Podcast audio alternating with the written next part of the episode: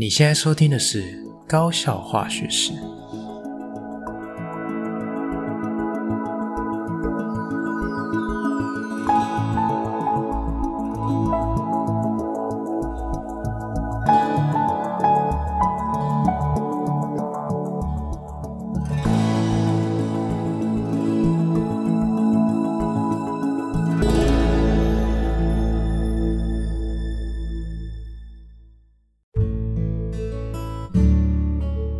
大家好，我是吉米师，欢迎回到我们的频道。好，那在今天的节目开始之前呢，吉米师想要跟大家分享一下最近经营高效化学室的一些心情。好，那如果各位有在关注高效化学室的粉专，应该会注意到吉米师在前几天有发了一篇有关于最近在推广高效化学室这个 Podcast 频道这条路上，其实是遇到蛮多的困难跟阻碍。那但是其实我还是想要跟大家分享一下，就是其实是一个心情的抒发啦，也不是说真的想抱怨什么。那我在那一篇的文章里面其实就提得蛮详细我自己的一些心情跟我的看法。如果你耐心看完的话，你会知道说其实我也是知道这个现况，就是有很多的诸多的限制，所以我其实也没有想要怎么样，就是一个心情的抒发而已。那在这个过程中，其实我非常感谢，尤其是特别感谢某一位听众，不敢说是粉丝，就是某一位听众很热心，他有去帮我问了脸书上面蛮大的一个算是社团的版主这样子，就是想问问看他的想法，可不可以帮我推广啊，或者是说我还可以怎么做，可能会让我的听众更多，或者是我的追踪者会更多这样子。那他也把他们的这个谈话的内容就是有 pass 给我。那其实第一个我就是非常感谢，然后第二个我当下我有跟那位听众就是稍微说明一下我自己的想法啦，就是大概也知道说，如果要经营粉丝专业或者是要推广这个频道的话，可能大概怎么做可能会比较好，不外乎就是譬如说我可能要多一些短影片的一些分享，比如说我的录音的录影啊，或者是访谈的录影啊，或者是我要多写一些比较有内容的文章。就是经营粉专的大概的方向，大概我想一般人应该也不会说完全不懂可是我的最大的问题就是其实我没时间因为我的本业我的正职工作就是学校的正式老师，所以其实我也是要用我的空档或者是我自己休息的时间去录制这个节目。那我不太可能有这个条件，就是像一般的专门的经营者就是专业的 podcaster 或是有团队的这样的一个工作模式，所以我不太可能说我在录访谈的时候同时有2台机器或3台机器在同步录影，那我可以去剪辑放在 YouTube 上面，或者是我有专门的剪辑师可以把访谈的过程就是把它剪成影片还放上字幕这样子。我觉得这个对我来讲就是有点太工程浩大了。好，然后再者就是我想分享的内容，其实为什么我当初会想要用 Podcast 这频道，主要有2个原因。第一个就是我觉得对我来说这是比较节省时间成本的，因为我只要拟好大纲，那根据我自己的特质就是我嘴巴就比较会讲所以我就是透过声音节目，我可以根据大纲讲出我完整的想法。我想这是对我来讲比较轻松，也是一个比较适合我的表达方式。那如果写成文章也不是不行啊，但第一个就是我作文的能力可能没有到很好，那再来就是写文章对我来讲可能要花比较多时间。像之前吉米师在粉专上面整理了，就是分享有关于学测完的这个申请2阶的准备，还有这个关于分科测验的一些提醒跟准备的方向。我这2篇文章其实我这样打下来大概都需要花掉我可能半天的时间这真的不夸张，因为我也是陆续就是纯草稿然后慢慢打完的。所以我如果今天要发这样的一篇文章，要有这样的品质，可能真的就是一次要花掉我好几个小时。那我还是要必须顾及我每个礼拜的周更，就是我其实在花在你我的讲稿，我也是要花蛮多时间，应该也是平均每个礼拜也是要花1到3个小时去做这件事情，所以我真的没有什么太多额外的时间去经营这一块啊，所以也是也不能说对各位有点抱歉，但是就是现况就是这样子哈，就是我能做的就是这么多，但是我会慢慢的去做一点修正，就是我大概也知道说，在经营粉专上面有一些雷，就是譬如说做哪些事情会降低触及率这些事情，我可能之后会慢慢的检讨，会做修正。那未来呢，我可能会考虑就是用比较简单的方式放上短影片做宣传，然后譬如说我可能会规划，我把其中我觉得蛮有梗或者是蛮经典的一小段的内容，可能30秒截取出来，然后就是放上一个文青的照片或是什么，然后把它做成影片，那这样可能丢到脸书上面，在宣传的效果可能会更好，这样子大概是这样啦，就是也跟大家说明一下这不是抱怨，只是心情的抒发。那我有收到各位的建议，我也会很认真思考怎么去改进，在我可以允许的范围之内，我会去做一些改进，这样子。好，那再来就是回到我的原点，就是我想要做高效化学是这个频道的初衷，其实最主要就是因为符合我自己的特质，我想要把我的理念跟我的想法做完整的陈述，因为我觉得市面上有很多的这个主流媒体都是用影片影音的方式，就是比如说 YouTube 上面的一些影片，就是 YouTuber 嘛，他们就会有一些影片的创作，但是我觉得影片的创作，第一个我觉得剪辑上非常的花时间，第二个就是我觉得它不可能太长，因为影片你不可能像电影一样，就是这么有逻辑这么缜密的去做规划，那你如果今天要拍成影片，你又要抓住观众的目光，你不可能一集就拍40分钟50分钟，对吧？所以可能了不起你只能呈现5-6分钟，了不起长一点10多分钟的内容，我觉得已经算很长了，那很多人一看到影片的时间超过15分钟，大概也不想点。那影片的内容如果要那么短的话，变成说我要能够讲的事情就必须要浓缩浓缩再浓缩，甚至是我只能截取我完整想法的很小一个片段，那我会觉得对于阐述教育理念跟有点像是侧录，不敢说报道，侧录教育现场发生的事情，就是这是我一开始想做的事情，就会有所偏差，所以我觉得这可能不是一个那么适合我的环境。那我自己在我的 YouTube 频道上面主要呈现的内容都是上课的影片为主，所以我也是想要呈现给大家就是一些教学的资源，所以如果你对于一些课程不明白，或者是你是我的学生，我会搭配我自己的教学录影去做使用。 OK， 好，所以这个是我自己本来对于频道的想法跟规划，所以大概就是这个样子，也跟大家花一点时间说明一下这样子。好，那真的很谢谢大家的一些关注跟鼓励啦。好，那对于创作者来讲，我觉得这些回馈对我自己而言，或者是对任何一个创作者而言，我觉得都是非常宝贵的。所以再次呼吁，如果假设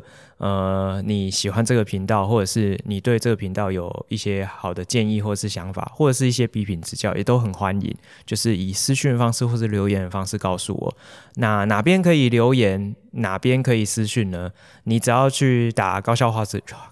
学室，你都可以找到脸书上面粉专或者是 IG 的粉专，然后我都有在顾一下，那你只要私讯给我，我应该是蛮快就会回你的啊。再来就是这个 Apple Podcast， 它有打分数跟留言的功能，就是大家可以上去给一个好评，然后或是简短的留言给我。那或者是如果你是这个 Mixbox 的使用者，你在每一则节目听完都可以针对那一则节目给一些留言，我也都会上去看，也都会回应，虽然不会有人看到回应，但是这对我来讲是一件很重要的事情，这样子。好，就是再次感谢大家。好，那讲完这些之后呢，我们稍微简单的整理一下我们这一集大概要分享些什么内容呢？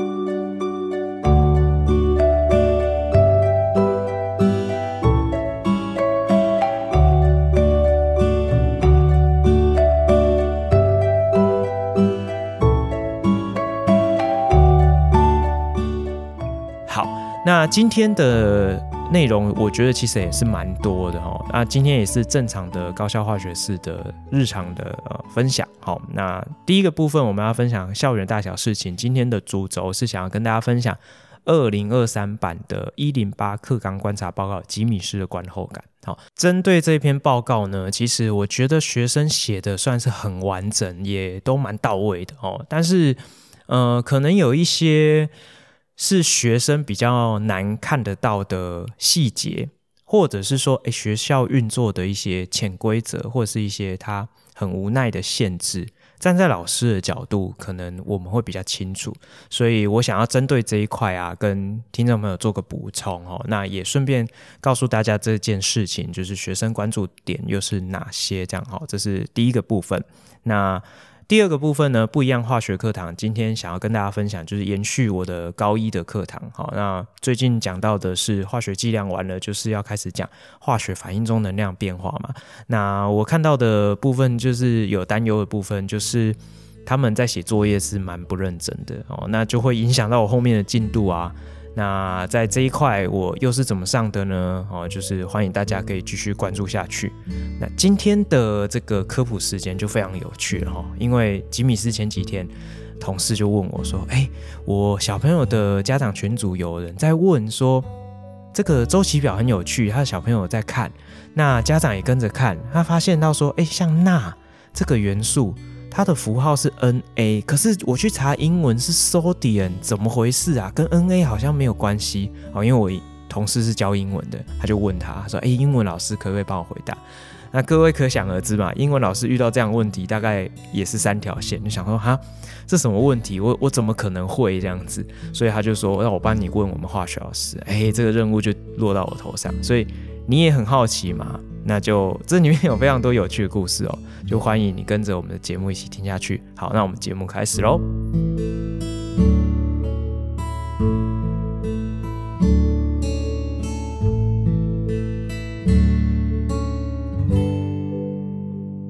好，今天的第一个部分哦，要来跟大家分享哦，吉米师终于把这个非常非常多页的2023版108课纲观察报告好好的读完了。好，那我还是跟这个不管是新朋友也好旧朋友也好稍微分享一下这件事情。所谓的108课纲观察报告呢，它是由去年啊，它是由3位高中生主笔，那它是一个站在学生的角度去针对新课纲的推展。那他们去年嘛是高三生，所以他们等于是新课纲第一届的升大学的高中生。那他们在去年的时候呢，汇整了1000多位学生的意见，然后做成一些简单的统计跟一些他们的访谈，那提出他们的见解跟他们在第一线身为学生接受108课纲这样变革的一些想法跟看法。好，那去年这个新闻其实也是蛮轰动的哦，那这3位学生也是忙得要死哦，我有跟其中1位联系，那但是我觉得很可惜，后来他们也不太方便受访哦，就有点可惜啊，我觉得是有点遗憾这样子。但是我也是还蛮认真的去看了他们去年的大作，然后我记得去年我应该也是分了好几集在讲他们谈到的内容哦，那有兴趣的话各位可以翻回去前面的集数去找一下哦，我们之前在讨论新课纲这个108课纲观察报告的一些相关的内容。好，那今年呢又有新的108课纲观察报告又出来了哦。那今年我稍微看了一下作者群，主要是由大学生跟几位高中生一起去做这件事情，而且他们的这个作者群变很大哦，就是好像有7、8个还是10个左右哦，就是还蛮多人在关注这件事情。那今年的内容也非常的完整，就是针对这个108课纲各个层面哦，那包含了就是比如说学习历程档案啊、自主学习啊、本土语言、多元选修，然后多元选修还包含那个加深加广的选修，还有这个校定必修哦之类的。去做一些探讨，然后还有考招制度的联动，还有这个一些相关他们的一些访谈的一些见解，还有他们的调查的意愿的趋势，去做一些还蛮详细深入的探讨。那吉米斯个人是非常欣赏这样的一个课纲观察报告，因为我觉得这个就是代表学生们的心声。好，那去年也有这个相关的座谈会，让这个108课纲观察报告的主笔者的同学哦，这个中兴高中的同学，然后去跟教育部的官员做面对面的对谈。好，那所以其实今年的这个108课纲观察报告出炉，我自己眼睛就为之一亮，叮！好，我很想要看看，因为我自己在教育现场，我没有感觉有什么特别的改变哦，然后我很想看看学生的感受又是怎么样。那因为今年是刚好啦，就是新课纲的第一届的学生现在是大一，那第二届的毕业生又要快要诞生了，所以去年就是一切都是新的，都是摸索，所以大家会觉得说啊，这个新的东西总是会有一些跌跌撞撞嘛，是合情合理。那今年呢，因为已经有了对照组啦，所以今年会有什么样的改变，或是学生的期许有没有被得到正确的回应，那就是这次108课纲观察报告的一个重点，我想是这样子，所以我就特别去看了一下。好，那我觉得啦，我先讲一个整体的感受，就是绝大多数他们讲的事情都是我自己在校园里面看到的事情，所以我觉得这份观察报告的内容跟他们讲的学生的意愿的趋势，我觉得是非常到位的，是非常真实的。好，那里面我觉得比较有印象深刻的大概就是几个部分，就是譬如说像是他们有提到这个学习历程档案，大家对于这个学习历程档案无用化的这种概念，很多人在觉得说哎，去写这个学档啊，真的是非常的劳心劳力，最后可能也不一定用到。那其实他们就是围绕着一个点嘛，就是很焦虑，就是升学这一块。可是其实他们也有提到啊，说哎，师长或者是教育部其实有一直在宣导说，我们在写这个学习历程档案不是只是为了升学，它是一个学习的反思，是帮助我们了解自己学习过程中的一个记录这样子。那但是呢，他们还是一直在围绕就是升学这一块，就是一直思考说啊，我在写这个学习历程档案，教授喜不喜欢啊？之后啊，我会不会去申请啊？啊，如果我没有申请，是不是就没有用到啦之类？他们还是一直围绕这个点在打转。那他们其实也可以知道说，其实这个就是学生对于升学的焦虑，对吧？好，所以这个是就是毋庸置疑的，就是事实就是这样子。好，那再来还有另外一个，我觉得也是写得蛮到位的，就是他们针对多元选修选课这件事情，总是没有办法选到自己喜欢的课，一直觉得很头痛，然后好像也没有什么选择，没什么新奇的选择可以选。那我觉得这一块也是现在的高中生在校园里面面对多元选修课程的一个很无奈的现况。好，那我觉得真的写得蛮到位，因为我的学生也一直都在抱怨这件事情。好，那但是呢，针对这一块吉米斯之后我们比较后面一点，我会做一个比较详细的补充。它其实是有一些可能一般人一般社会大众或者是学生们会看不到的一些美美嘎嘎。好，我就是再跟大家做一下补充这样子。那另外一个部分，我觉得对于这个考招制度的内容的描述，他们也写得非常到位。好，那观察现在的这个主流的考招制度大概就是分成4大类、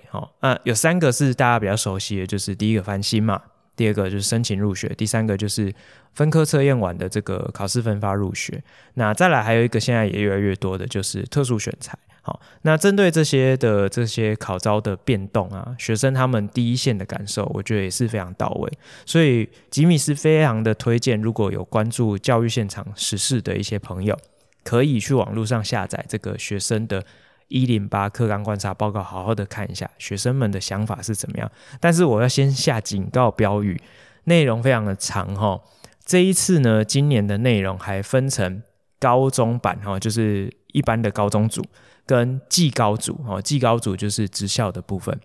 那一般的这个高中版，高中组的内容就95页。技高组有13页，所以这次总共100多页，我还没有算他们的附录，就是非常多，档案非常的庞大，要看完就要花蛮多时间，所以也欢迎大家一起去看，然后如果有一些想法大家可以交流一下这样子。好，那接下来呢，我觉得我想要去补充有两个部分，第一个部分是里面有提到客知师的部分，因为同学们的疑惑点是认为这个客知师怎么好像很重要，但是又好像没有发挥什么价值。好，那针对这一点啊，我想要做一点补充。之前呢，吉米师呢在节目上有邀请这个白卡老师来节目上面分享这个有关于客知师的一些工作嘛，因为白卡老师是吉米师服务学校的这个课程咨询教师的召集人。好，那吉米师自己在去年也担任过1年的这个客知师的工作，所以其实我们对于客知师的详细的一些养成的过程，或者是我们的工作内容，其实我觉得一定会比学生知道的还要熟悉，因为我看报告内容他们是去查一些法规跟他们的这个工作任务的一些明定的文字的项目，但是跟实际上学校里面的运作，我想当然还是会有一定的落差哈。那我就稍微说明一下哦，因为会有让学生这样的感觉，我觉得也是无可厚非啦，因为我们自己也有这种感觉，说客知师这个工作，感觉很激热这样子哈。为什么会这样讲哦？我先讲一下客知师大概要做什么。客知师的工作呢，它叫做课程咨询教师。那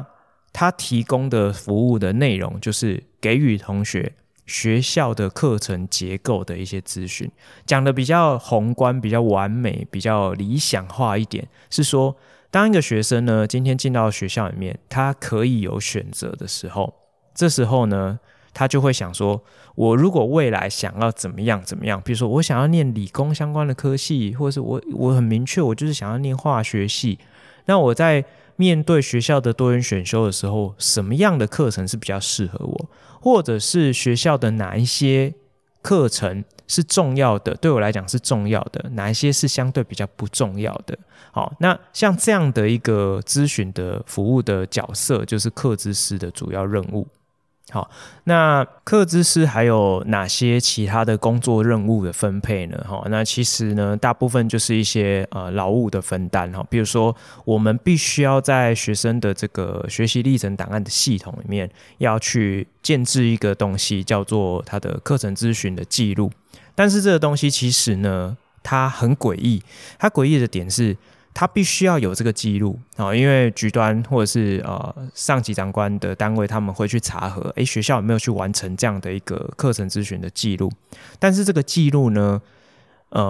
几乎没有人可以看得到，学生可以看到自己的，但是他也不会上传到大学端，所以大学端也不会看到。那学校端没有权限的人也看不到，所以其实还蛮诡异的，那个上传不知道给谁看这样子。就是你必须要去做这件事情。再者呢，就是编制的问题，因为每一个学校的这个课程咨询教师的员额是固定的，就是他会看学校的规模。那以我自己学校来讲，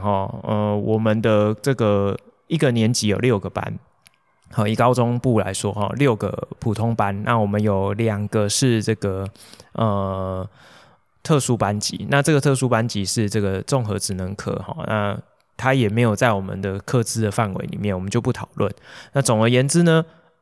一个年级有6个班，所以我们有3位课知师。那简单来说，就是1位课知师就是负责一整个年级。那一个年级有6个班，意思就是说，我们服务的对象，每一位课知师服务的对象就是200多位学生。那200多位学生，你想啊，如果你要去完成，你光什么都不用做，你光要去完成200多份的这个所谓的课程咨询的记录，然后要把它上传，就是一件非常非常麻烦的事情，对吧？你就是觉得很浪费时间，然后这个又没有人看得到，所以我想，这可能是一般社会大众或者是学生们可能比较不知道的点。好，那我们回归到我们比较需要注意的部分，就是客知师要帮忙学生做这个课程咨询这一块哈。那我们先谈谈我们的养成教育哈，哪些人可以成为客知师？其实学校的正式老师都可以成为客知师，但是当你要成为客制师之前，你必须要取得一个认证。这个认证呢，就是你必须要去参加一个2天哦，2整天哦，当然晚上可以回家睡觉，就是2天满满的客制师的研习。那这个客制师的研习里面的这个培训的内容，其实就是五花八门都有哈、哦。比如说这个客制师他的一些你必须要知道的一些，比如说法规制度的部分啊，或者是说，客制师你可以使用的一些工具啊，或者是你的一些工作职掌的一些技巧啦，哈，或者是他会告诉你各个不同学制，比如说普通高中、综合高中，或者是这个技术高中啊，或者是什么专科型的高中，这种不同的学制，他们的这个一些课程架构的差异哦，他会告诉你，然后再来就是简单会带过，就是不同的这个学制底下的这个考招制度有哪些差异，这样子哦，他会告诉你这些事情。好，然后再来就是他可能就是会告诉你说，你们回去应该要做哪些事情，比如说提供所谓的团体咨询啊，或者是提供个别咨询啊，或者是要上传这个课程咨询的记录啊，好，他会告诉你这些事情，他也很明确的跟你讲怎么做，但是呢，其实并没有全国统一的 SOP， 而且呢，这个客制师的这个工作分配，他也没有一个明确的规范。然后，譬如说，以我们学校的区分是，一个年级会有1位客制师，但是其实他也没有规定你一定要用年级分，你也可以用组来分，比如说社会组的都是有同一个客制师，自然组都是同一个，可以，他也可以用年级分，或者是他可以把这些全部都集中给同一个人，也可以。好，那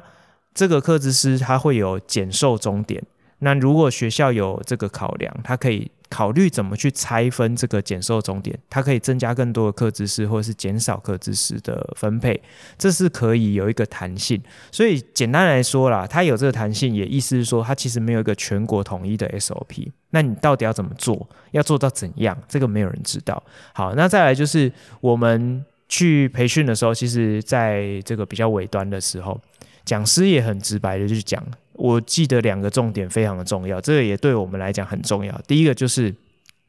其实对于辅导学生这一块，有3个环节要相辅相成。第一个就是导师做生活常规的一些辅导，或者是跟家庭联系的部分。第二个就是这个辅导老师，辅导老师就是协助你找到你的生涯定向啊，比如说你是对化学有兴趣，对理工有兴趣呢，还是你是对艺术人文有兴趣？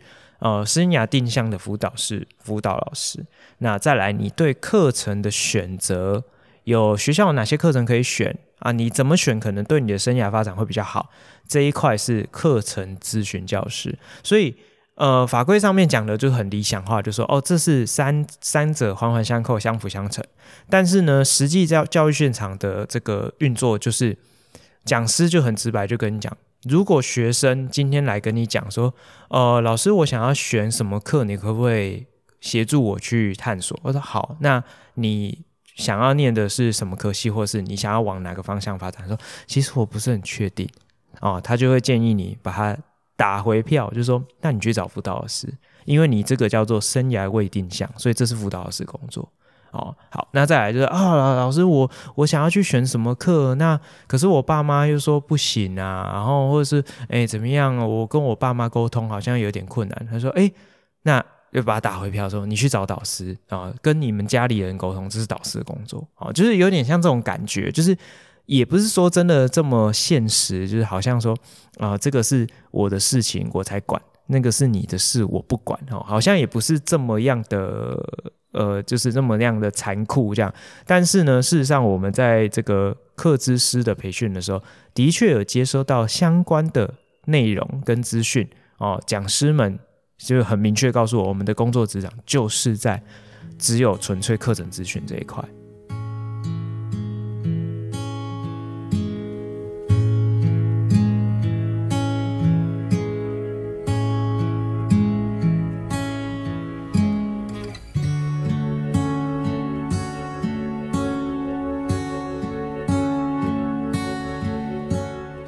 然后第2个重点就是，他说你一个人要负责这么多学生，你怎么可能做得完，对不对？那我们又必须要做完，唯一解套方案就是我们就是以团体咨询为主。那什么叫团体咨询？团体咨询就是我们在每年的期初或是期末要配合教务处举办一个课程说明。好，那以我们学校规模比较小，我们就是200多个人办一场，我们就是直接线上同步，就是各班打开电脑线上同步，或者是像是疫情前我们就是到演讲厅就做全校的宣讲，然后就开始介绍我们明年你们1升2的同学明年有哪些选修课可以选啊，哪些是比较适合社会组的课程，哪些是比较适合自然组的课程，哪些又是比较专属多媒体的课程，那不同的课程老师有什么限制，就是稍微做一些简介。但是其实这个就是我个人是觉得这个就是任何人都可以做的事情。过去有没有人做这件事情？有啊，教务处就会负责做这件事情啊。好，那同学呢充满问号，想说我听不太懂，或者是我觉得我有点还是有点疑惑，有点疑虑，那他就可以来跟课咨师约所谓的个别咨询。那以正常的学校的生态运作来讲，你就可以想象嘛，绝大多数 95% 以上都会是在团体咨询就解决了，剩下的 5% 以下，剩下谁还要继续做个别咨询呢？就是当天没有来的同学，或者是他真的有疑惑会去跟老师预约时间的同学，才需要去做到所谓的个别咨询。但是我不知道这叫做幸运还是不幸运，在我担任课咨师那一年里面，完全没有发生过个别咨询的事情。好，所以这件事情呢，就是会让同学们久而久之就会认为课咨师的工作就是流于形式，但是对于课咨师本人就是以我们自己的角度来说，其实我们某个程度上也会觉得这个是有一点流于形式。这个就是理想跟现实上面还是有一段差距啦，就是课纲上面的立意良好，就是希望有一个专门的人来协助同学去厘清你的课程的选择。但是事实上我们要做的事情可能花比较多时间，反而是要去整理老师给我们的 PPT， 要去汇整，然后我们要去上传一大堆这个学生的这个课程咨询的记录。好，那我们的方法我也很直白跟大家讲，我们就是做一个 Google 表单，那就强迫每个在现场的同学都要去扫连结，然后上去填。那填的问题大概就是那些嘛，就是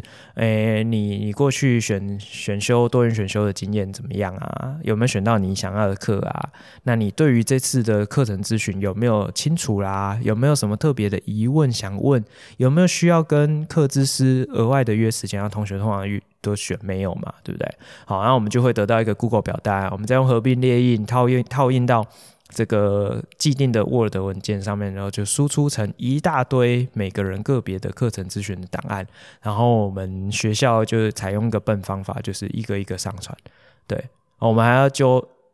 亲朋好友一起来帮我们去上传，这样比较有效率。不然的话你一个人点就要点200多分，要点到10，这样子就很浪费时间，就是很没有效率的一件事啊。但是我也知道有些学校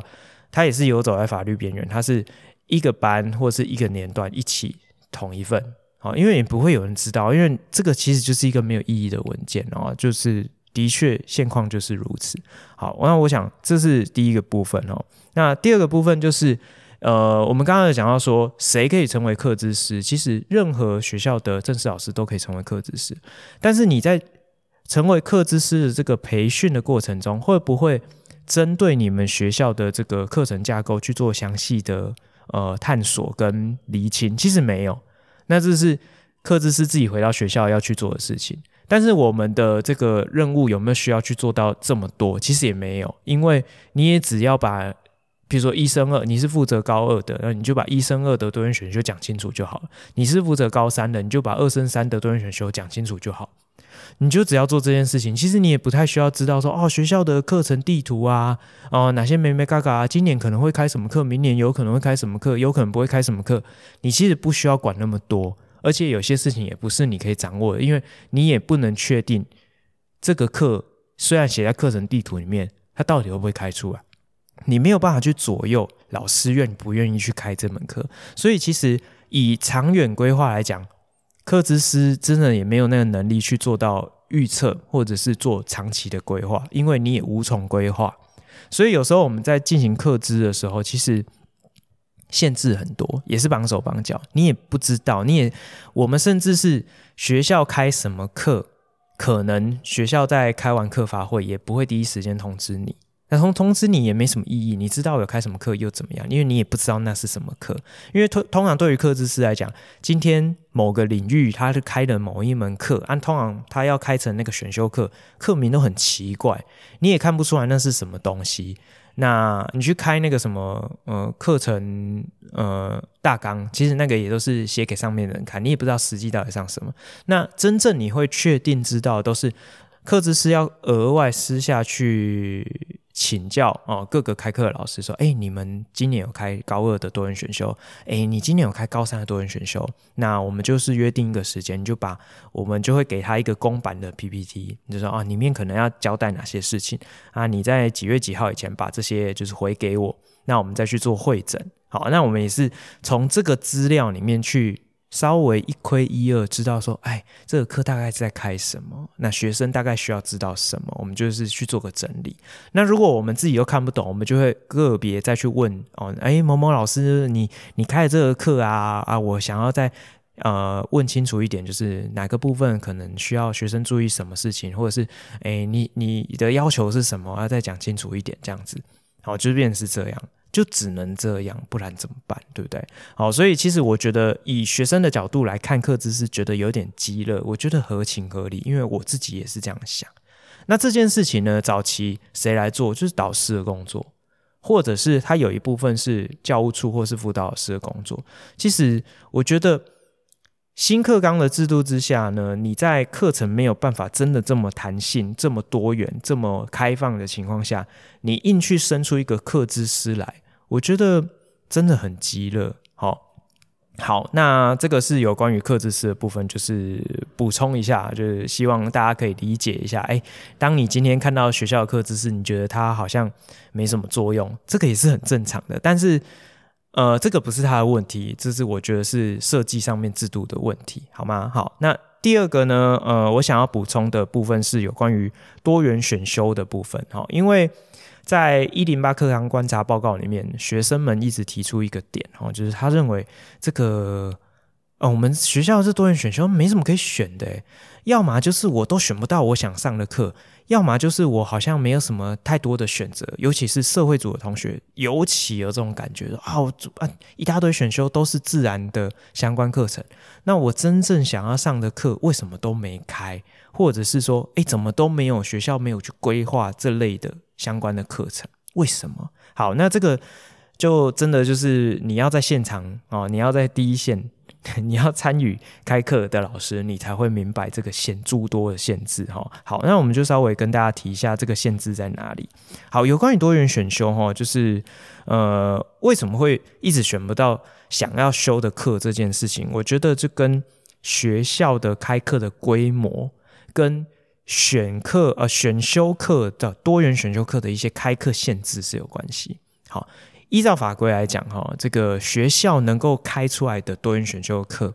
上限，你就只能开出学校班级数的 1.5 倍。我们以我们学校来讲，我们学校6个班级，所以乘以 1.5 就是9。所以我们在这个年段里面，最多在这个时段比如说我们要开一个2学分的多元选修，我们在这2节课就只能开出9门课。你如果今天想开10门、11门、18门可不可以？如果你们学校有钱当然可以，这个问题就是出在钱，因为你的学校的老师钟点费就是这么多。正常来说一堂课就是对应一个老师，他就是给你那么多的钟点费，那你今天要去开多元选修的课程，这个还是因为教育部有这样的规划，所以他有这样的经费去挹注在学校的这个人事费用里面，所以他就只能上限让你开到 1.5 倍，然后再上去就没钱了，你如果要多开就学校自己去补贴那种点费，所以这个是一个限制。所以你说他能够多么的多元，那也没有多元啊，因为学生能够选的就只有那9门课，而且这9门课还不是说五花八门非常多新奇好玩的课程，其实也不是，开课的人是谁，就是学校老师为主，所以你还是要看学校老师能够开出什么课。所以如果譬如说以我们学校来讲说，如果我们学校有人想要往想考医科好了，那我们就真的没有那能力开设医学相关的课程啊，因为我们都没有这方面厉害的老师，我们也没有合作的这个医学院或者是大学，所以很难嘛。但是有一些这个譬如说前三志愿的学校，他们可能就是会跟某些大学或者是某些医学院有一些策略联盟，他们就可以合作去开这样的课，这个就是有这个可能就是看学校的限制。好，再来就是另外一个很容易会造成同学选不到想要的课的主因，就是每一堂课都会有一个人数的下限。当这门多元选修课的修课人数低于12个人，这就叫做这个班开不成。那这会有一个很严重的限制，就是在于学校的老师必须要符合所谓的基本终点。那我们其实在学期初开始之前，我们在上个学期期末就已经把课都配好了啊。我明年呢，我就是要教高一几个班啊，高二几个班啊，什么选修课是我要开的啊，我要上什么高二多元选修哪一堂课，我要上什么高一的什么校必修哪一堂课，这个都是已经分配好，每个老师都是算得准准的。我就是符合基本终点，或者是我就是超2个终点，我就是超4个终点，这个都是算得准准的。学校不可能接受让老师突然发现啊，开学了，我这课太少人选了，所以我这课流标，不太可能会发生这种事，他也不允许发生这种事。万一这个老师是基本终点，好，比如说他是专任老师，他就是要符合16个小时的这个基本终点，那他就是已经安排好了，我就是加这一个多元选修2学分，我就刚好16。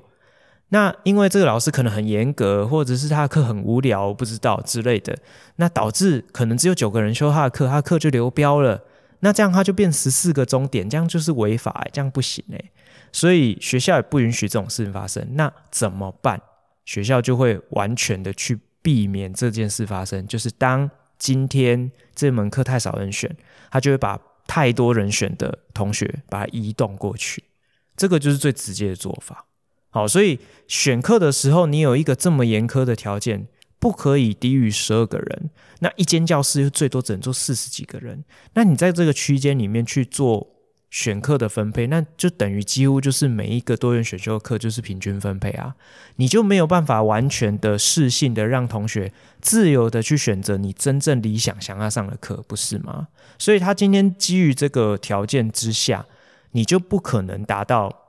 学生的适性发展，这个是主因，好吗？这是主因，好，这个我觉得是主因。好，再来就是第二个，我觉得是也是蛮多人在反映的事情，就是社会组的同学普遍都会觉得说，为什么每次多元选修我们都没什么可以上，而且上来上去好像都是国英数，都没有什么社会课的课可以选。那自然组的同学完全就是相反，他们就觉得说，为什么我没有别的课可以选，我每次选修都一大堆都是自然科的老师开课啊，我就已经上很多自然了，我想要上别的，难道没有别的选择吗？啊，这个就跟老师的基本终点的结构有关系这很多人就是不太明白我们现在呢，新课纲的规定它就改成以自然领域的必修科目在高中的范围就是12学分。那12学分你想自然科有4科，4科有物理化学生物地科，在高一每个都2学分，是不是就8学分？那你还要上探究与实作，探究与实作4学分，那加起来就12学分了。所以等于说，对于现在的高中老师来讲，自然科的老师能够分配到的必修科目非常的少，其他的都是选修科目。虽然说高二高三的物理化学生物都是加深加广的选修课，这个也是必选修，但是呢，我们能够分配到的基本终点就很少。所以以现在的学校的结构来讲，自然科的老师基本终点都是紧绷的状态，通常要么就是科里面要有人去做行政，要么就是一定都要去当导师，几乎科里面没有什么人有这个余裕可以担任专任老师。所以啊，就造成我们必须要很常态性的去开设多门多元选修课程，让我们的学分可以在安全的范围之内符合基本终点。那相反的，如果我们相对来讲社会科的老师，社会科的老师呢，他们的基本的这个必修科目是16学分，而且16学分里面社会科又只有分历史、地理、公民，所以你可以想象一下，他们能够分配到的必修科目是不是就比自然科老师多很多？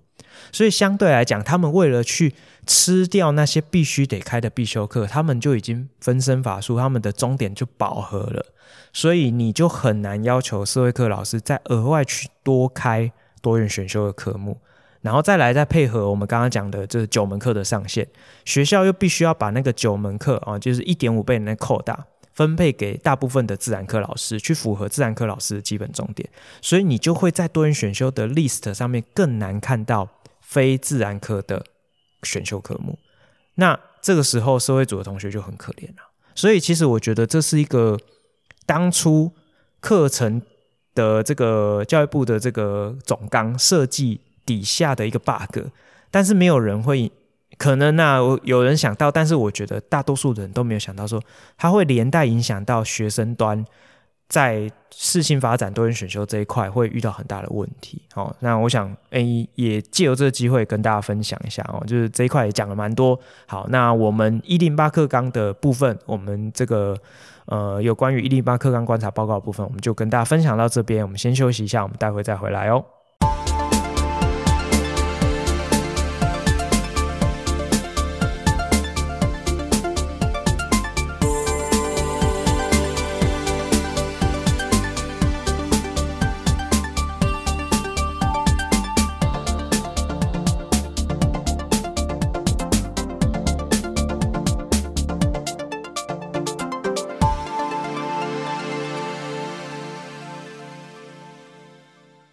好，我们回来了齁。那果不其然呢，今天吉米是花了蛮多时间在讲这个108课纲观察报告，所以今天的这个不一样化学课堂我们就稍微短一点点齁。好，那我们今天呢最主要分成两个部分跟大家分享不一样化学课堂。好，那我在节目一开始有跟大家讲嘛，吉米师现在也剩高一的课可以好好上课，所以讲来讲去也都是高一的内容。好，那现在呢高一的课程啊就开始进入到这个化学反应的能量变化。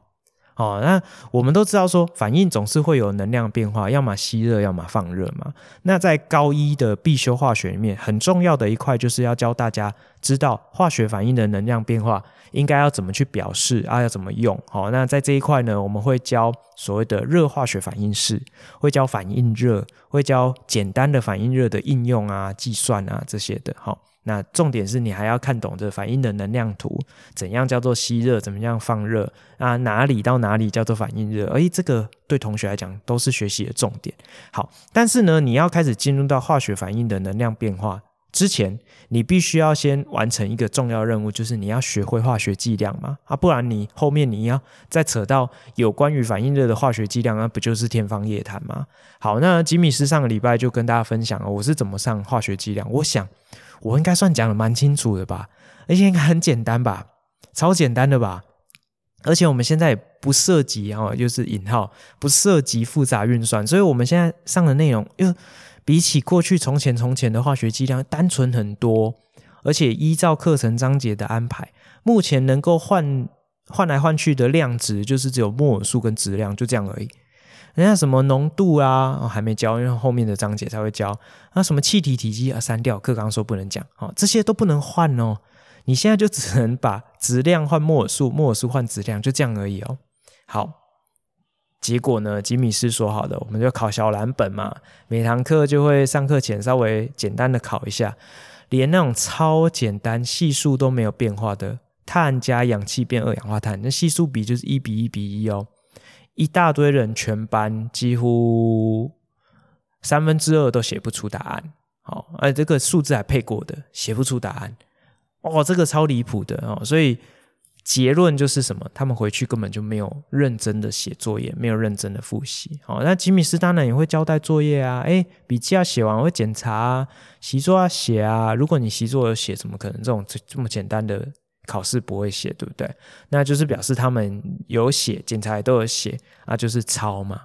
哦、啊，习作最好抄的，因为习作就有习作解答啊，就算没有解答我们就抄同学的，习作很好抄啊， A 组 BAC C 组 AA 组，对不对啊？第一19题 A 组1 20题 BC 组1、啊、超好抄的。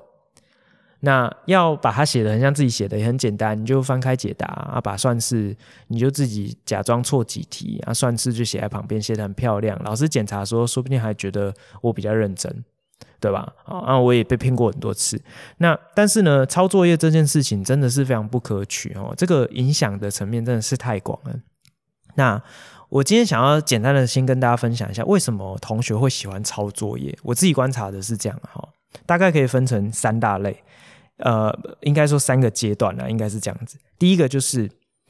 其实啊，你如果真的要认真写作业，它是很花时间的。我们就不要讲别的，就拿我今天请同学写一回化学习作就好。一回化学习作的分量有多少？大概啊，哦，就是8到10题选择题的单选题，然后大概3到5题多选题。然后会有大概3到5题，因为现在比例比较高，哦，就是这种题组非选题。好，那可能有时候偶尔有或没有，就是会有1到2题这种素养题，大概就这样组成，就这样哦，就是习作的组成。那你说听起来还好啊，不就是那20题吗？对啊。可是你想哦，如果你程度不太好，你不是像吉米斯这种啊化学一把罩的这种狠角色，你如果程度不太好，你写的时候是会很卡。那你写的时候很卡，写20题你要多少时间？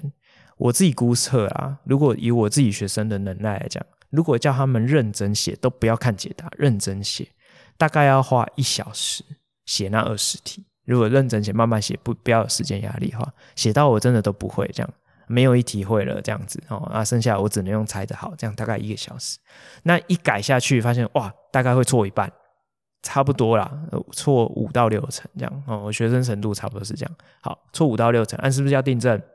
好，开始订正，订正更花时间，订正大概要比你写题目多花个2-3倍要吧，哦，所以你光订正，你要把它弄懂，把它读通，你可能又要再花2个小时、3个小时，那谁会愿意写一回习作花4个小时啊？对吧？就是这么花时间的事情，他们不会愿意做的。那抄要多少时间？半小时之内解决。啊，你如果很认真，你要写得很漂亮，要感觉很像自己写的，大概就半小时。那你说你比较无所谓那种放飞自我，我只是让老师看到我有写，我也不想写什么订正，那种10分钟就解决了啊，这么 CP 值高的事情不做吗？如果是你，你不做吗？对吧？但是回过头来说，这样有用吗？没用啊。好，这是第一个阶段哦， CP 值太高了，爽度很高。好，第二个阶段就是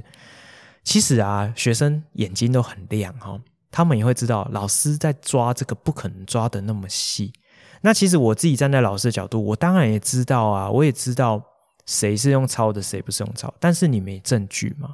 那再来就是，好，你抓到了又怎样？啊，没抓到又怎么样？啊，那有时候他们会装啊，就像我讲，诶，我如果想要让老师觉得我很用功，我就是字写漂亮一点。我就是 ABCA 组，我里面错个2题，然后我把解答详解认真的写在旁边，还换个颜色啊，装一下，老师就觉得我很认真写，还很认真检讨，对不对？好，那你说这种防不胜防啊，叠对叠，这个谁想要花那心力去跟同学计较这种事情？你光赶课都来不及，所以老师在检核作业时候啊，实在是太难抓了。那你说，那你就不要给他写习作啊，习作太好作弊了吧，那个抄都看不出来。好，那你就给他难一点作业，诶，我们就给你写学习单哦，是要写做法的那种。好，作业太难，他要么就是摆烂不写，要么就是直接我就是我被老师抓我也没办法，因为我就是写不出来，我真的是写不出来，我写不完，我就只好去抄同学。所以他们会选择直接放弃的比例会非常高。好，那如果作业太简单，就像习作这样子，我就是爽抄，完全都是用抄的，就没有人会愿意花时间认真写，应该不能说没有啦，就是会愿意认真写的比例不高。哦，好，第三个层次就是人都是这样的动物嘛，当你今天尝过甜头，好，譬如说，欸，老师今天说要检查习作，我有试着认真写啊，可是我真的就写到来不及。我被老师骂了，说啊，我站起来没写完的站起来啊，为什么没写？你昨天在干嘛？干嘛？你讲啊，你在干嘛？你很忙吗？对不对？哈之类的啊，心情不好。哎，我今天呢，我真的来不及了，我铤而走险，我想我用抄的，我跟同学借来抄，或者我就抄习作，弄漂亮一点。哎，老师还这样点点头，觉得还写得还不错，就走过去了。那你下次你会怎么选？当你尝过这个甜头，你就回不去，对吧？如果你是学生，你会怎么选？或者是说，问现在的听众朋友，你也曾经是学生，你都怎么做？好，我想大家都心知肚明嘛，对不对 ？OK， 好，那但是呢，我回过头来我们讲正式的事情。今天呢，你一旦养成这样的读书习惯，其实对你的学习会非常的有害，它就像癌症一样，会侵蚀你认真努力的心。为什么？因为这个是非常经不起考验的。你一考就倒，就像我今天考小蓝本，我就黑板上写一个很简单的题目，我就是这样哦，我讲出来也不怕听众朋友笑，我就写，如果你今天烤肉要用掉4公斤的木炭，那这个木炭里面有 90% 是碳，请问完全燃烧完之后会产生几克的二氧化碳，你的碳排放量是几公斤？就这样，我就问这个问题，超简单，写不出来，能够写出来的人大概全班只有1/3不到，非常可悲，对不对？好，那这么容易就可以考出来的程度，就抄你就是完全没程度啊，这个没有什么第二条话可以说。好啊，那最近啊，我就开始想要去访问一些高三的同学。其实啊，也很多年了啦，一直都是这样。如果你去关注那些所谓学霸型的同学，他之所以会成为学霸，绝对不是一天两天的事情。那他们之所以会跟其他的同学不一样，就是在于他们懂得坚持。坚持什么呢？坚持不做这种事情。他们起码啦，在大多数的科目，他们会坚持不去做这种事情。他们会坚持认真写作业，认真面对自己的成绩，认真检讨，不随便抄袭。你只要做到这个坚持，你就会变学霸。其实你要当学霸很容易，讲白了就是我们刚刚讲的那些事情都不要做，就这么简单，你就会成为学霸。我再讲一次，你要成为学霸非常的简单，你就是不要抄作业，不要抄同学的，不要抄解答，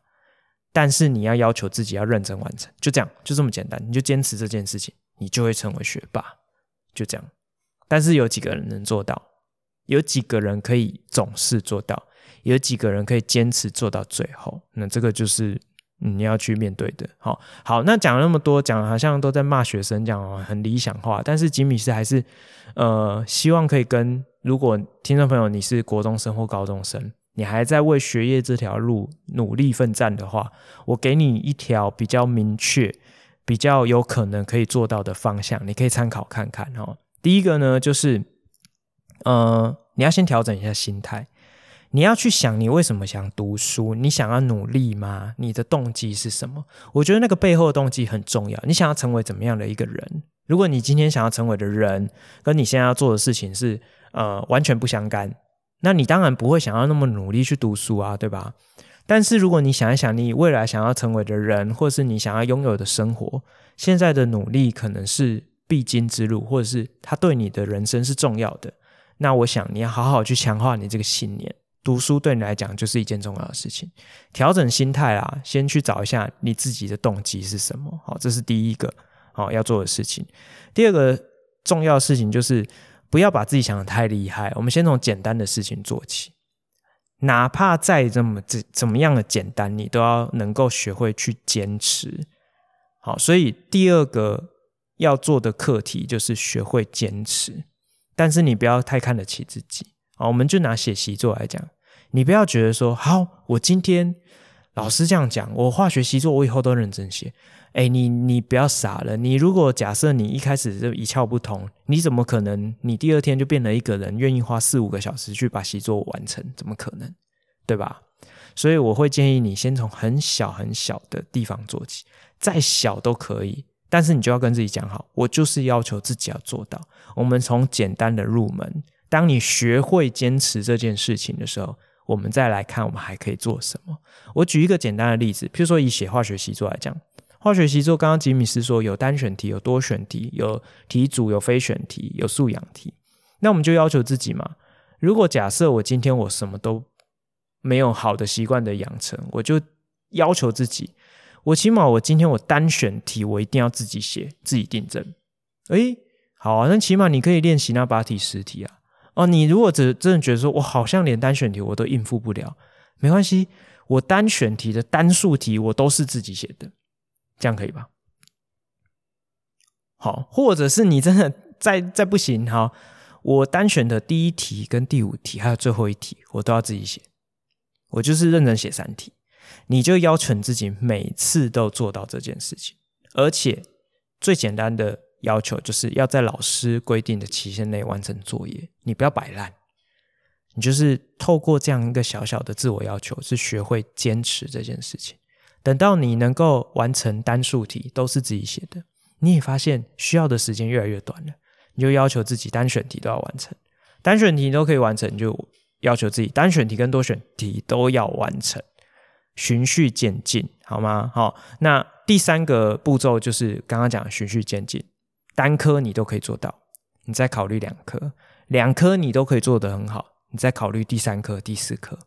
你不要一下子就把自己的目标定太高，你绝对会习得无助感，好吗？好，那这个部分呢，就是给各位听众参考一下。那如果你的孩子还小，或者是你正是为这个中学的学业努力奋斗的人，不妨参考一下，就是学会坚持是一件重要的事情。好，那在这个段落结束之前呢，吉米是简短的跟大家分享一下这个有关于这个化学反应能量变化的部分。好，那吉米斯是怎么上这个课？我必须说真的每次教到这边就非常赶，因为以我们学校的进度来讲，这个就是2段范围的最后一块。那今年的这个考程安排就是异常的比较松，但3段我就挫赛了。那但是过去的经验就是这边就是非常赶，所以我也没有办法好好的把该讲的内容仔细讲完，因为其实有一些细节要花很多时间讲。那我就会要求我的学生呢，先把这个上课录影看完，笔记写完，先有一点基本概念在，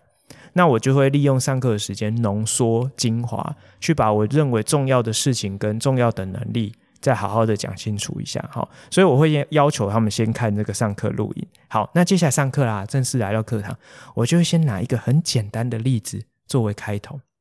好，像我刚刚讲，我不是考了一个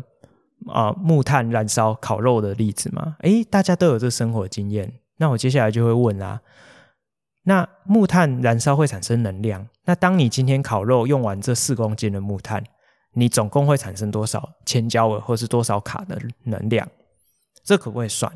好，那我就会先跟他们讲，开宗明义，你在这个小节你必须要学会3件事情。好，第一件事情呢，就是你必须要知道化学反应是会有能量变化啊，有怎样的变化，所以你是不是应该要知道说有吸热有放热啊，这个是怎么表示，你会不会看那个图。好，这是第一件事情。第二件事情，讲到表示这个化学反应的能量变化，那你知不知道一个名词叫做热化学反应式啊？热化学反应式主流有2种写法呢，一种是把反应热直接写在反应式里面，另外一种写法是独立写出来用 delta H 的方式呈现。这2种你会分吗？你会用吗？会不会写呢？好，这是第二件事情你必须要学会的。第3件事情就是你会不会应用反应热。以我们刚刚举的例子，4公斤的木炭完全燃烧拿去烤肉的例子来讲，那你能不能透过热化学反应式去推算出我今天把这么多的木炭燃烧完，总共可以产生多少的能量。这就是一种反应热的应用啊。好，那这个对于你现在必须要会的能力来讲，也是一个非常重要的指标。好，所以我们就会从这个角度去切入，然后开始跟大家讲解。好，那我们在讲解的时候啊，当然就是什么反应能量图要画出来，跟他们讲说你看这个就是放热反应啊，生成物的能量比较低，反应物能量比较高，所以放热反应呢是从能量高的来到能量低的。但是我们在表表示 delta H 的时候是后来的减原来的，所以值是小的减大的，所以 delta H 是小于零，是负的哦。特别强化一下哦 ，delta H 这个正跟负不是指能量的大小，而是指能量进出的方向。好，所以就特别强化这一点，然后写热化学反应式给他看。最后呢，来算一个简单的例子，比一比看哦，一摩尔的这个碳燃烧会产生 393.9。哦，393.6 千焦耳的能量。那我现在如果是4公斤的木炭 ,90% 是碳，总共就是 3.6 公斤，总共就是300摩尔的碳，那这样会产生多少能量，就比给他看齁、哦、就这样齁、哦、所以就是一堂课的结构大概就是这个样子，就是希望呢可以用这样的一个例子切入，然后呢把一些重点重新的提醒。但是呢前提就必须同学要先把相关的内容先上完，笔记写完，这样才会是比较扎实的，好吗？好，好，那最后我想要分享一点哦，就是其实我本来啊有想要规划说，诶，我在这样子一个重点提醒的课程结束之后，想要规划一个分组的作业给他们做分组的练习，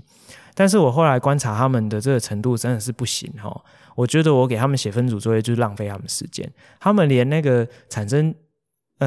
4公斤的木炭燃烧会产生多少克二氧化碳都算不出来了，那你还叫他做这个反应热应用的分组作业，那就是有一点太天方夜谭了。因为我觉得同学对于反应热的应用这一块很薄弱，过去啊旧课纲也是一样，他们不太会去结合说反应热的这个换算比例的换算跟这个反应热化学反应式的变化啊，比如说逆反应啊，或是系数乘两倍啊，他们不太会用。然后再来就是他们这个针对你取得一个反应热后续的这个，比如说加热温度的变化，可以加热多少的物质啊？比如说以水来讲，诶，我这个木炭燃烧，我可以让多少公升的水从20度 C 上升到40度 C？ 我想要煮这个洗澡水啊，这很不会算。这个明明过去啊，我们印象中就是国中啊、哦、需要这个 H 等于 MS 等于 T 这个公式的应用嘛，但是现在的同学对于这种不涉及复杂运算的这个遗毒啊影响颇深的，所以他们对于这种数字运算啊，或者是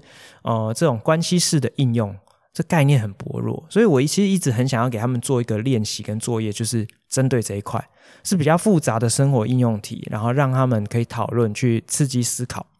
去让这个使用的这个更加的顺畅，或者是更加的自然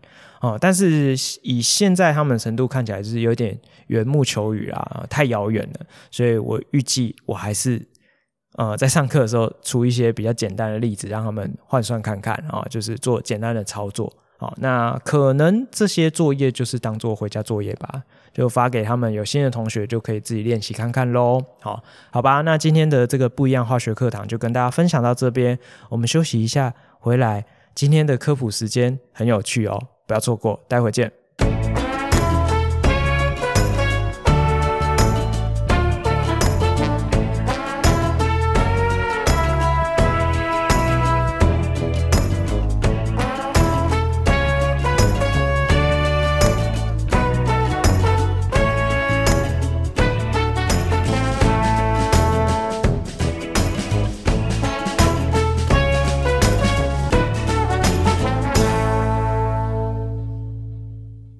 好，欢迎大家回来哦！今天的科普时间真的非常有趣哦，我自己很期待跟大家分享这个部分。好，为什么会是这样哦？这是一个蛮有趣的经历，就是呢，有一天呢，美丽的 Rita 老师哦，她就跟我讲啊，你听到这个名字你就知道英文老师，她跟我讲说，诶，她儿子的这个同学啊，还是什么，就是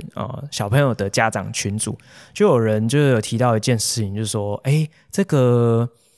小朋友在看那个周期表，他觉得很有趣，他们一起在看，然后就觉得小朋友就在看周期表这么酷有前途，很棒那怎么样有趣呢？他就说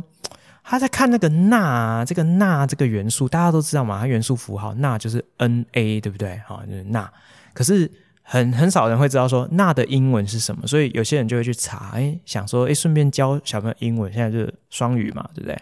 钠的英文我不知道听众朋友知不知道，钠的英文是 Sodium Sodium 哦，钠 Na Sodium 不觉得很奇怪吗？Sodium 的拼法是 SODIUM IUM 和 Sodium 就是好像跟钠没有关系，对不对？跟 NA 没有关系。所以那位朋友就问 Rita 老师，就说：“哎，你是英文老师，哎，为什么会这样？”哎，我想英文老师大概就是三条线。我想啊，我怎么可能会知道，对不对？好，我是教英文，不是教化学。他就说：“好，我帮你问我们化学老师。”哎，这个重担就落到我头上了，所以我就特别去查了一下。好，不过吉米斯呢，之前在帮学校建制这个互动式元素周期表的时候，其实里面就有一块是讲到这个元素的由来，所以我大概就略懂哦。但是因为时间也有点久了，不太确定，我就特别上网查询了一下。哎，这件事情非常的有趣啊。那为什么会这样哦？那简单来讲，每一个元素它背后的这个名字都有一个历史脉络在，所以如果你认真的去理解或者是认识这个元素的时候，你会了解很多的这个时代背景，或者是很多隐藏在背后的故事。好，那我们就稍微讲一下哈，我们现在啊有非常多的元素，如果你去查它的英文，如果是跟它的元素符号斗不起来的，好，比如说钠，它的元素符号是 Na， 哦，但是它的英文是 Sodium， 那斗不起来嘛。钾也是哦。李大钾的钾，钾的元素符号是 K， 对不对？哦，但是钾的英文叫做 Potassium， 诶，那好像也斗不起来。或者是很有名的例子，比如说黄金，黄金英文是 Gold， 哦，那大家都知道是 Gold， 但是黄金的元素符号是 AU， 诶，斗不起来。银也是哦，银是 Silver， 但是银的元素符号是 AG，哦，那这些呢，通常都是比较早期就被发现或是被使用的比较古老的元素。这些元素通常会有这样的一个问题，它的原因就是因为它里面会有很多语言的演替。好，什么叫做语言的演替？好，譬如说过去呢，不是只有讲英文的人有在研究科学，那或者是说比较古老的英语环境，有些是从什么拉丁文啊或者是什么希腊文啊去演进而来的，所以呢有一些的名称是拉丁文的旧称。我举一个例子来讲譬如说钠它的英文是 sodium， 但是呢它的早期的名字拉丁文呢是这个我因为拉丁文嘛，所以我也不太会念，我应该说我完全不会念，不知道发音是什么，那我就拼给大家看就是它的英文是 NATRIUM， 就是可能念起来有点像是 natrium，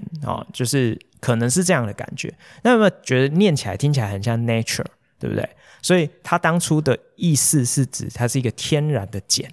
哦，原来是这个意思啊。它说钠是一个碱金属嘛，所以它碰到水或者是它水溶液通常是碱性的，所以呢它的意思是说它是一个天然的碱 natrium， 可能是这样发音啊，所以它的元素符号才取它的字首两个英文字母，就是 NA。 好，原来是这个因素。那为什么它现在叫做 Sodium 呢？这就跟英文在惯用的生活物质里面，然后有一个东西很多的钠是谁呢？就是苏打粉。那苏打呢就是 Soda， 就是 Sodium 是从这边来的。原来有这样的背后一个故事。那再跟大家分享几个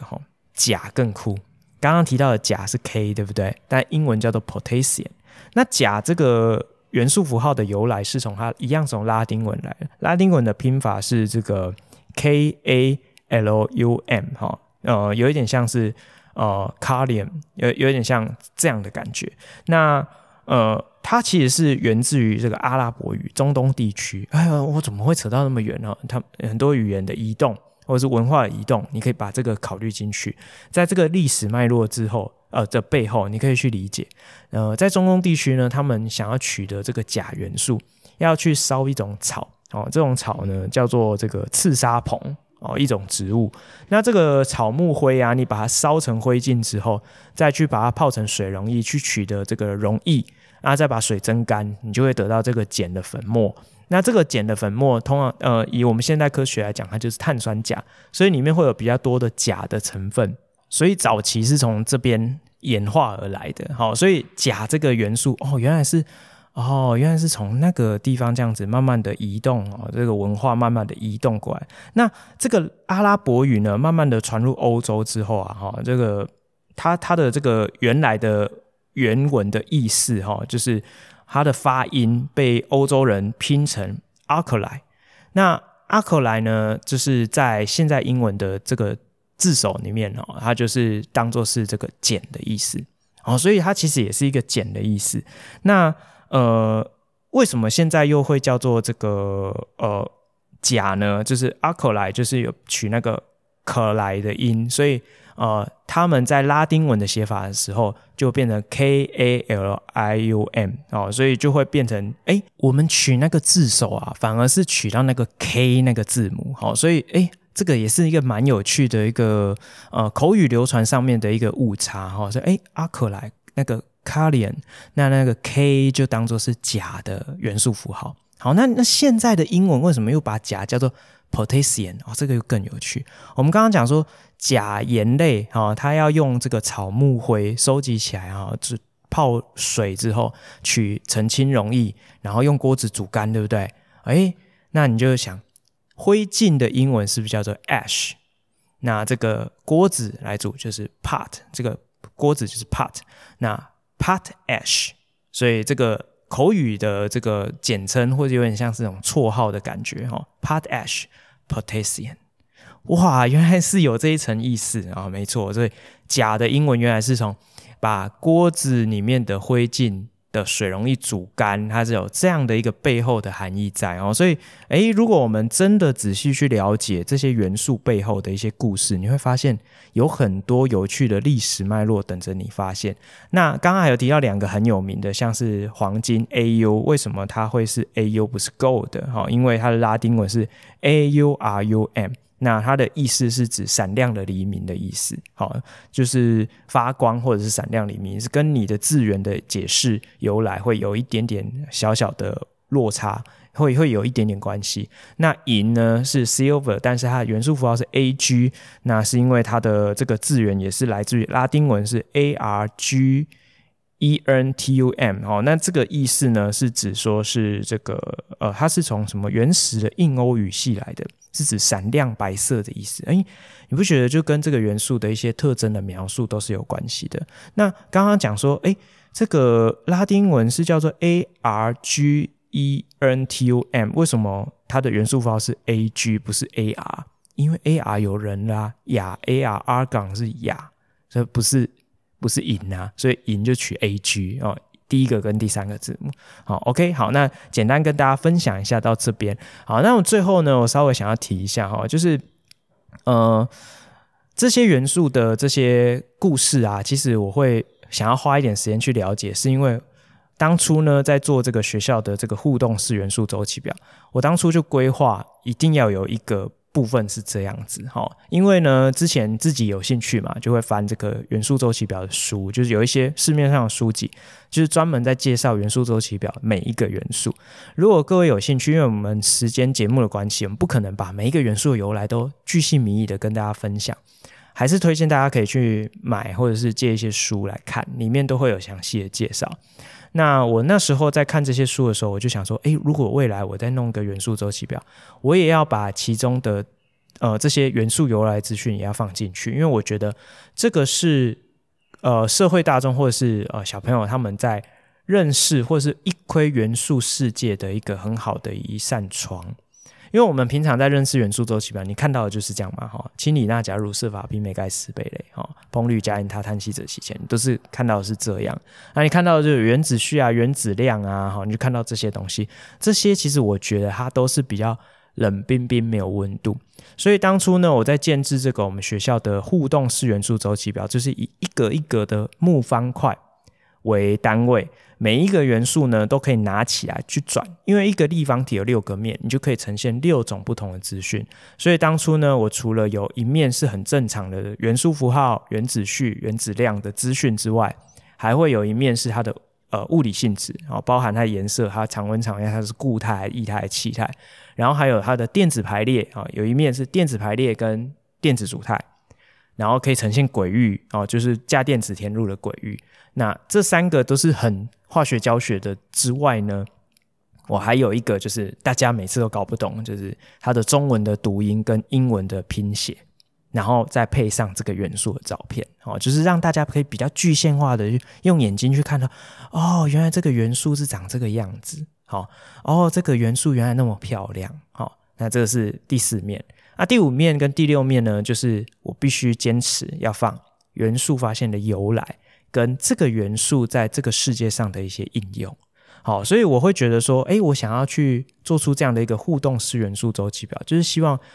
不同的人他可以用他自己喜欢的角度切入去欣赏元素周期表。那我觉得加入一些历史的脉络啊，还有它在世界上的一些应用，会让这样的元素周期表更有温度，让它会是一个有温度的东西，而不是一个冷冰冰的东西，好吗？那我今天呢会把这一集的这个节目资讯栏放上我们学校在介绍这个互动式元素周期表的影片连结，那如果大家有兴趣也可以点进去看一下。如果你真的很有兴趣想要来现场摸摸看这个互动式元素周期表，它还会变形哦。那也欢迎私讯吉米师，如果有机会来到新北市板桥，你可以跟我约时间了，我可以带你导览一下，好吗？好，那我们今天节目就到这边，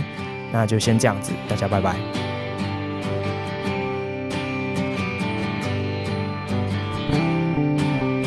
高校化学室，谢谢有你陪伴我们到最后哦。我们在每个礼拜的节目都会和大家分享高中校园的大小事情、教育时事，以及一堂不一样的化学课堂。还有在节目的尾声，也会和大家分享一则与生活相关的科普小知识。节目里面呢，也会不定期推出系列专题，还有一些特别来宾的访谈哦。那如果期待下一次的节目，也欢迎订阅我们的频道，多多分享给你的好朋友，那我们就期望下次空中再相会咯，拜拜。